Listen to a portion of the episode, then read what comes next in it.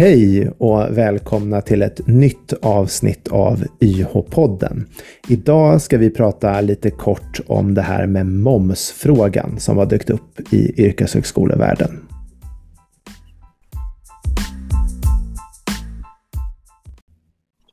Och idag är det som vanligt eh, Tobias Landén och jag, Pelle Israelsson, som ska snacka igenom det här. Vi ska väl understryka Tobias att eh, några experter, eller i alla fall inte jurister, är vi ju inte. Nej, och vi ger oss inte in i den här frågan för att tolka lagstiftning och domar och sånt där, utan mer för att prata om vad som händer inom yrkeshögskolan hos alla parter. För det är vi insatta i, som vi pratar med många och har, har insyn i branschen. Så ni får väl våran syn, eller vår, vad vi har hört, kommer vi prata om helt enkelt. Precis. Ja, men var, varför ska vi då prata om det här då, Tobias? Ja, och vi kan ju börja i den ändan, för jag tror inte alla som jobbar inom yrkeshögskolan i alla nivåer och som leverantörer och sånt har hört talas om det här. För, för knappt en månad sedan, vi spelar ju in det här nu den 21, men, men den 25 augusti så gick Skatteverket ut med ett, ett, eh, ett nytt utlåtande kring skattelagstiftningen och just momsen på utbildning. Alla som har varit i YH sen urminnes tider, eller på att säga, men, men eh, sen det var KY, eh, har ju kört på principen att vi hamnar under nollmoms. Alltså att när, när en skola, en anordnare, hyr in lärare, konsulter, eh, så eh, är det 0% moms på fakturorna. Eh, och det är ju för att man inte får någon moms ifrån staten, från Myndigheten för yrkeshögskolan. Eh, och liksom, det finns ingen plan för att täcka den kostnaden. Men Eh, det, ju, det, står ju inte i lagen att just YH ska vara nollmomsat, utan det har ju varit en, en giltig tolkning från Skatteverket. Det har funnits ett, ett dokument som har sagt att, att det är så, eh, mer eller mindre. Så länge man levererar en hel utbildning, tar ansvar, planerar, genomför, betygsätter och så vidare. Men sen har det varit en massa rättsfall de senaste två åren. Det har gått upp i högre instanser, man har grävt i det här. Och utifrån de domarna så har Skatteverket valt att göra ett nytt uttalande eller utlåtande kring hur de ser på skattelagstiftningen. Och där snävas begreppen åt, vilket nu egentligen säger att eh, vi ska betala eh, moms på det. Eller anordnarna, den som arrangerar utbildningen, ska betala moms till sina underleverantörer som är där och föreläser. Ja. Eh, sen har man inte lagt sig i exakt varför det är så, eller det är en ny tolkning på lagstiftningen, eh, och där man helt enkelt vill att det ska vara moms nu från Skatteverkets sida. Ja, och några som håller på med YH eh, som jobbar med YH kanske till och med tänker nu, vadå moms? vadå inte moms? Vad, ja. vad pratar ni om? Och, och jag, kan, jag, kan, bara relatera till när jag började inom YH, att det tog mig ett tag innan jag landade i att eh, när jag pratade med att anlita konsulter, att vi pratade om ett pris som jag trodde var det priset vi skulle ha. Och eh, de andra oerfarna leverantörerna som skulle undervisa helt plötsligt, efter vi har pratat jättelänge och kanske till och med börjat undervisa eller något sånt där, och första fakturan kommer och att det är pålagt moms. Mm. För de visste ju inte heller att det var momsfritt. Och jag vet inte hur många sådana här diskussioner jag haft genom mina dagar med konsultfirmor hit och dit och eh, hur mycket fel det har blivit. Och helt plötsligt mm. blir det skitdyrt eller mm. och så vidare. Och att det blir en issue. Så att det, mm. det är väl för er som inte vet om vad det här är, så precis som Tobias sa. Eh, ja, och det är I praktiken betyder det ju nu att alla, alltså om, om vi skulle ha fakturerat en skola 100 kronor så ska vi istället fakturera 125 kronor. Vi lägger på 25 procent. Och den, alltså när företag fakturerar varandra så kan man vad man kallar för lyfta momsen. Alltså har man köpt saker för moms och sålt saker för moms så tar de ut varandra. Men en yrkeshögskoleanordnare får ju inte in någon moms, för man får ju ett statligt bidrag. Så det blir egentligen bara 25 procent dyrare. Så nu sitter vi i sitsen av att ja, men anordnarna, den som bedriver eh, YH-utbildningen, får 25 procent högre kostnader eh, i den ändan för att vi måste lägga på moms. Eh, och det är ju den, det, därför det här är en stor fråga. För att de marginalerna finns ju inte på yrkeshögskolor. Det är ju ingen yrkeshögskola som känner att ja, men de där pengarna har vi extra i en buffert någonstans, utan det rör sig om rätt stora summor. Ja, så vi ligger alltså back här kan man säga, YH-världen. Men vad hände just nu då? Ja, och det man kan säga är väl att det, det som hände för nu minns jag inte exakt datum, men två veckor sedan ungefär, så där två veckor efter Skatteverkets uttalande var ju att regeringen i sin eh, budget eh, Eh, budgetträff, höll jag på att säga. Nej, men när de eh, hade pressträff och pratade om, om sitt förslag till budget för 2022 så pratade de om massa utbildningsinsatser men, men klämde då också in en momskompensation till yrkeshögskolor från 2022. Eh, och då i budgeten kommer det finnas 100 miljoner extra. Eh, men de kommer finnas först 2022 och de finns bara om den här budgeten går igenom. Vi har ett regeringsläge där, där vi inte vet om budgeten går igenom i december. Däremot finns det en bred politisk överenskommelse överenskommelse om yrkeshögskolan, så jag är svårt att tro att andra budgetar inte liksom får in det här också.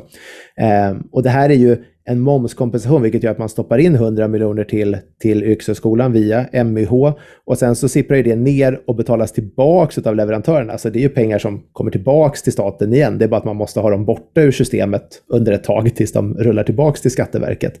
Eh, nu, nu, nu, måste, nu måste jag fråga en sak, Tobias. Förlåt om jag avbryter, men sa inte du att från och med 25 augusti eller något. Och så mm. säger du momskompensation 2022. Ja, och det är här skon klämmer just nu. och det är, vi, vi, vi vet att 25 augusti gjorde Skatteverket en ny tolkning och när de gör en ny tolkning då gäller det från den dagen kan man säga. Så då ska, ska det ändras. Vilket gör att leverantörerna nu behöver lägga på moms men skolorna, anordnarna, får inte extra pengar just nu. Eh, MIH har inte fått extra pengar just nu. Det finns ingen som kan dela ut de här. Och eh, det här är väl rätt mycket av en, en politisk utmaning skulle jag säga. Kan man tillföra pengar just nu? Har MIH lite extra pengar att trolla fram? Det tror jag inte. Men, men, men finns det extra i någon skattkista någonstans att, att stoppa in här? Och den ännu större frågan, hur ska vi räkna ut hur kompensationen ska gå till? Alltså när ska det kompenseras? För vi kan inte bara lägga på 25 procent på hela rekvireringen, hela anslaget för en ny utbildning, för allt är ju inte momsat. Lokalerna är förmodligen inte momsade just nu och anställd personal är det ingen moms på. Det är bara underkonsulterna. Så vem ska få det och hur mycket ska läggas på?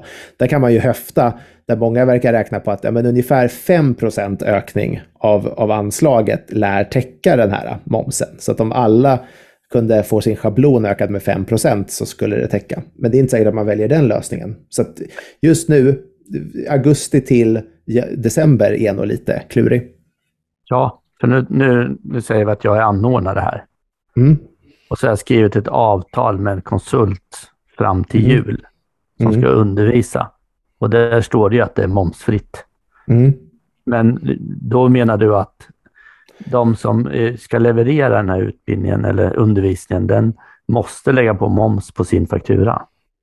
Ja, men det är bra, det är bra att du ställer den frågan. För att, eh, dels alla avtal ser olika ut, men, men, avtalen säger oftast enligt gällande skattelagstiftning så är det 0% moms. Och lagstiftningen har inte ändrats, men Skatteverkets tolkning av den har ändrats, vilket gör att det blir helt plötsligt moms. Det, det går inte att avtala bort momsen. Det, det är ju en, en, statlig skatt, så den blir man tvungen att betala. Eh, och det gör ju att om, om, leverantörer, vi kan ju också som en tydlig disclaimer säga att vi sitter ju på leverantörssidan, även om vi också är inne som verksamhetskonsulter och, och där sitter på anordnarsidan, så är ju vi väldigt mycket i det facket.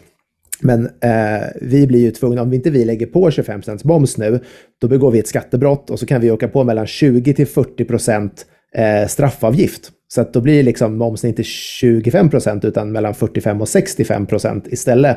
Eh, så att vi blir ju tvungna att lägga på det nu, annars så gör ju vi saken värre. Eh, så jag... därför, avtal blir ju inte giltiga, liksom, även om de säger någonting sånt så, så håller de inte. Så om jag är nu är anordnarsidan då, då mm. eftersom jag då är hos anordnare och hjälper dem, mm. Mm. Då, då, hur ska jag då tänka?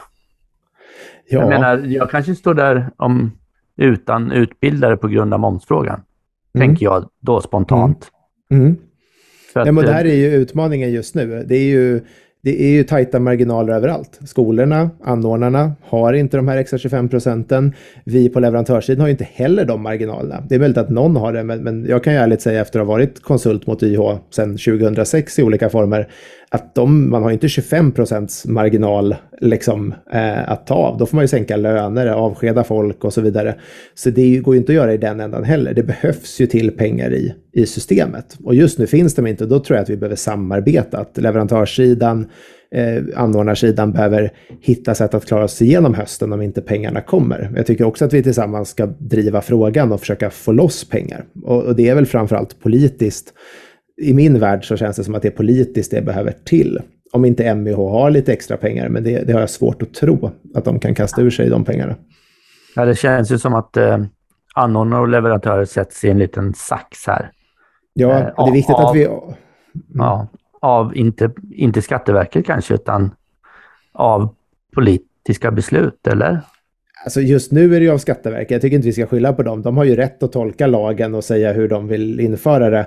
Lagen är otydlig. Eh, och därför, nu är jag ju fortfarande inte jurist, men, men eh, eftersom den går att tolka på flera sätt, de har gjort en ny tolkning baserat på domstolarnas beslut i olika frågor, så, så är den ju otydlig eller har förtydligats nu. Eh, så sker det ju med alla lagar i Sverige. En lag är ju, täcker ju inte alla hål och det är först när domstolar beslutar i frågor som det blir tydligare. Eh, men, men Skatteverket har ju startat den här bollen. De har ju startat snöbollen och kastat ut ett nytt uttalande och nu behöver det tillföras pengar eh, som egentligen bara ska snurra igenom systemet och tillbaks till staten. För momsen kommer ju tillbaks som skatt och därför eh, hamnar tillbaks. Så att det behöver liksom bara skickas in lite mer bränsle i den här snurran nu, fort. Och där finns det ingen tydlig väg och jag tror att i väntan på det så behöver vi liksom sitta i samma båt. Jag upplever att vi till viss del har lite leverantörer och anordnare på olika sidor. Alla vill skydda sin ekonomi och jag tror att vi hittar den bästa lösningen tillsammans och genom att också tillsammans påverka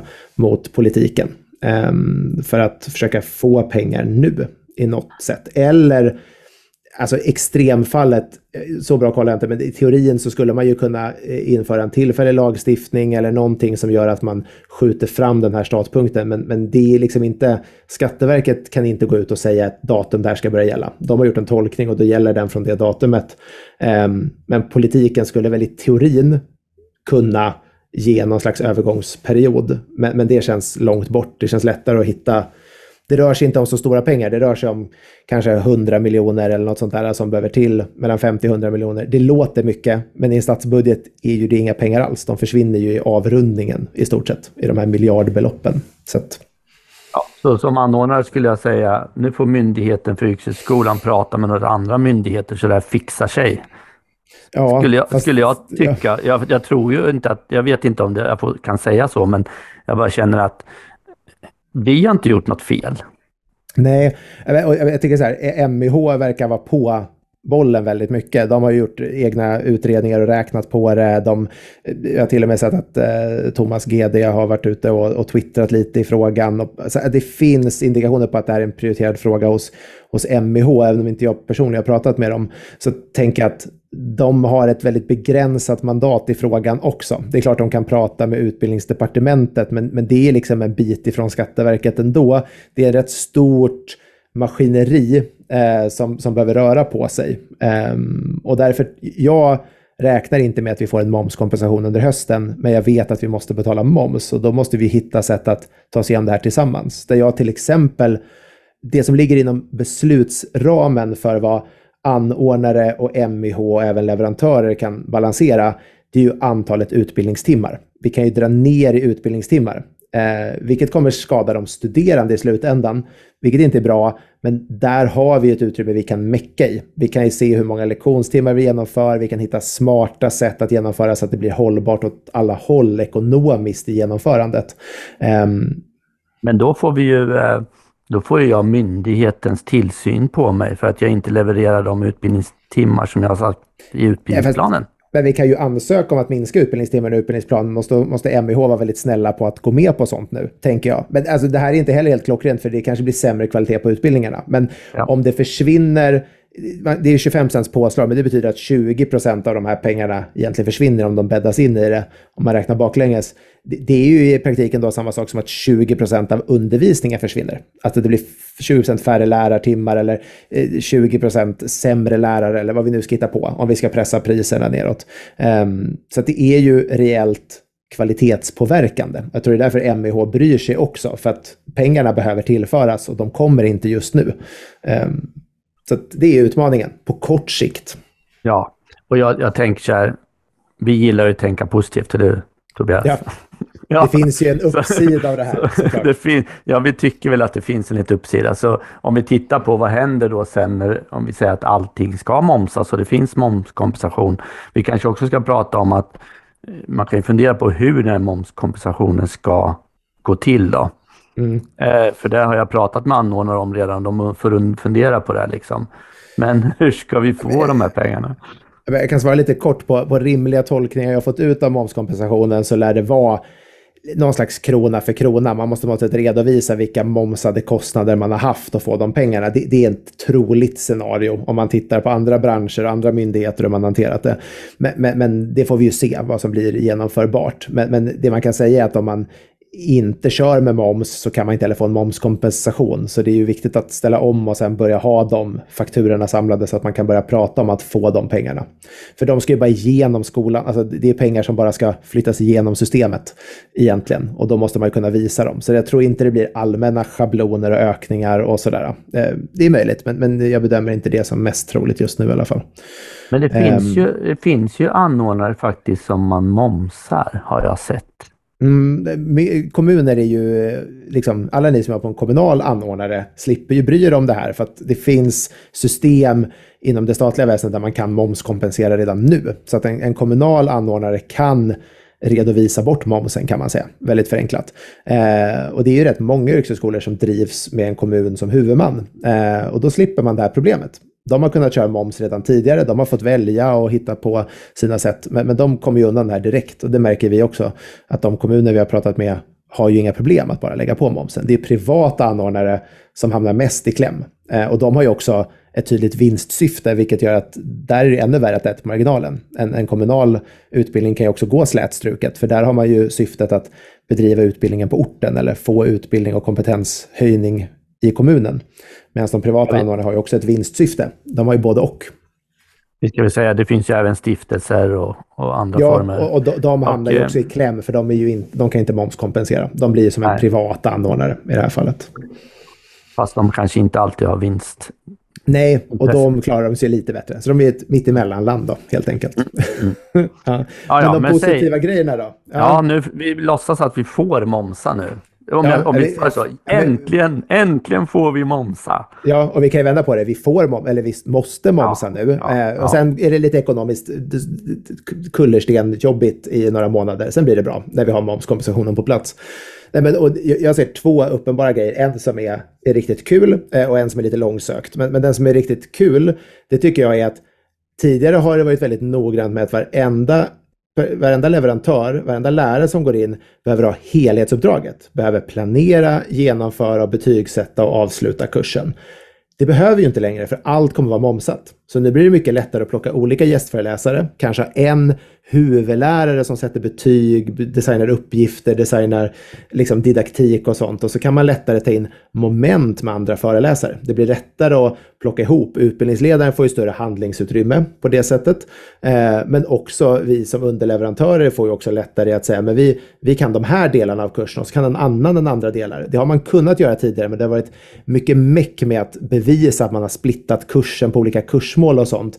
Nu kommer inte det spela någon roll. Bara det liksom blir schysst och rättssäkert betygsatt och sånt så är det inte momsen som sätter begränsningar i hur vi kontrakterar lärare, vilket skapar mycket mer flexibilitet i den. Jag tror det blir lättare att hitta kompetens som går in och undervisar och berättar om saker. Eh, och att man som utbildningsledare får det lite lättare. Precis det du berättade om att alla inte förstår. En, ett företag som har kompetensen men inte är vana att utbilda på YH ryggar ju tillbaks lite när man säger nollmoms. Men om de får det här som vilket uppdrag som helst så är det inte lika läskigt.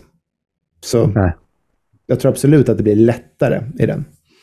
Det långsökta, som kanske inte är lika tydligt, men vi som är på leverantörssidan, allt vi köper in och allt vi gör för en YH-leverans, det kan inte vi dra momsen på. Så om vi reser till en annan ort för att hålla en föreläsning, då blir den 25 procent dyrare, eller ja, nu är inte resmomsen 25 procent, men, men 12 procent tror jag resmomsen är. Då blir den 12 procent dyrare för oss. Om vi köper in en licens på Zoom eller Teams eller någonting för att bedriva en utbildning, då blir den 25% dyrare. Eh, och det har ju vi fått lägga på, så att anordnarna har ju fått betala en moms där redan på alla underkostnader vi har. Det har ju vi räknat in i vårt pris. Nu när vi får moms, då kan ju vi dra av momsen på sånt vi köper in, vilket gör att alla verktyg runt omkring som konsulterna har blir billigare. Eh, vilket är spännande. Och det tror jag också gör att man kanske kommer börja ställa lite mer krav på att vissa verktyg och sånt och licenser kommer med under konsulterna. För nu blir det ju dyrare att ha dem som skola än att ha dem hos sina underkonsulter. Och det kommer nog också ändra lite i perspektivet och man kanske vågar experimentera med mer teknik och, och, med mer verktyg. Man kanske vågar resa lite mer och boendekostnader och sånt som har varit lite onödigt dyrt nu. Um, så det blir ju en kostnadssänkning. Små pengar, men det kommer ändå märkas lite grann tror jag. Mm. Så mer flexibilitet. Jag tänk, men nu kommer jag att tänka på en sak som tar oss lite tillbaka i det här samtalet ja. tyvärr. Mm. men, Nej, men det, vi men itererar tänk, igenom det här. Ja, just det. jo, eh, momsfriheten kvarstår i lagstiftningen i vissa fall. Ja, det finns absolut fall. Mm. Och frågan är liksom, undrar om vi kommer få en, eh, en tydlig beskrivning av någon när det inte ska momsas. Eh, tydlig ska vi inte säga att man någonsin får. Alltså som det, så fort man skriver in en tydlighet så finns det ju också kryphål och sånt. Um, det finns i det här uttalet så finns det ju undantagsregler som de har meddelat. Jag har verkligen inte fördjupat mig i dem. För efter att ha pratat med skattejurister och, och experter på momsfrågor och sånt så är det så otroligt få fall de kvalar in i. Men det vi kan se är väl att om en, en eh, YH-anordnare levererar en kurs och, eller tar över ansvaret eller underkonsultar en hel utbildning till en annan YH-anordnare så lär det kunna vara nollmomsat. Eh, så att man kan liksom, många kommuner har ju upphandlat hela utbildningar till andra leverantörer. Där kan man förmodligen fortfarande hävda nollmoms så att det inte blir moms redan där. Men när de sen hyr in konsulter så blir det fortfarande moms. Eh, och man pratar om en likställd utbildningsanordnare och sånt där. Eh, men alltså så, uttalandet ja nämner inte ens specifikt yrkeshögskolan. Det här pratar om moms generellt i utbildningsväsendet, men det är väldigt tydligt riktat ändå mot YH eftersom rättsfallen har rört yrkeshögskola. Så att, eh, det, det är inte tydligt, men det finns sådana skrivelser i det här också. Ja, frågan är då, ska man överhuvudtaget fundera på att försöka få någonting, som anordnar alltså, momsfritt? Eller i det här fallet undervisande moment? Eller ska man helt enkelt bara, nej, efter nyår så satsar vi allt på att vi får kompensation och så momsar vi på. Alltså det tråkiga svaret, som jag tycker vi ska säga någonstans i avsnittet, är ju alla anordnare bör ju prata med, med sin revisor för, för bokföringen och som bör prata med en skattejurist helt enkelt så att man får sitt eget uttalande och bottna i. Men jag har pratat själv med, med skattejurist och momsexperter och jag har också frågat andra leverantörer på marknaden vad de har fått för besked. Det finns hittills inte en enda skattejurist som gör en annan tolkning eller hittar något sätt att hävda att det här är nollmomsat. Så jag tror inte det finns någon. Jag tror att alla får samma svar, men jag tycker man ska söka sitt eget svar också, inte bara lita blint på, på vad vi säger. Men, men min uppfattning är att både anordnarna och leverantörerna har börjat fråga sina revisorer och skattejurister och så vidare och alla får samma svar. Vilket gör att ja, men, det finns inte ens en jurist som har hittat ett, ett kryphål i det här eller något ställe där vi kan liksom, hamna i nollmoms. Så det är inte frågan längre. Den stora frågan är ju hur fort får vi pengarna så att det här inte påverkar kvaliteten i utbildning.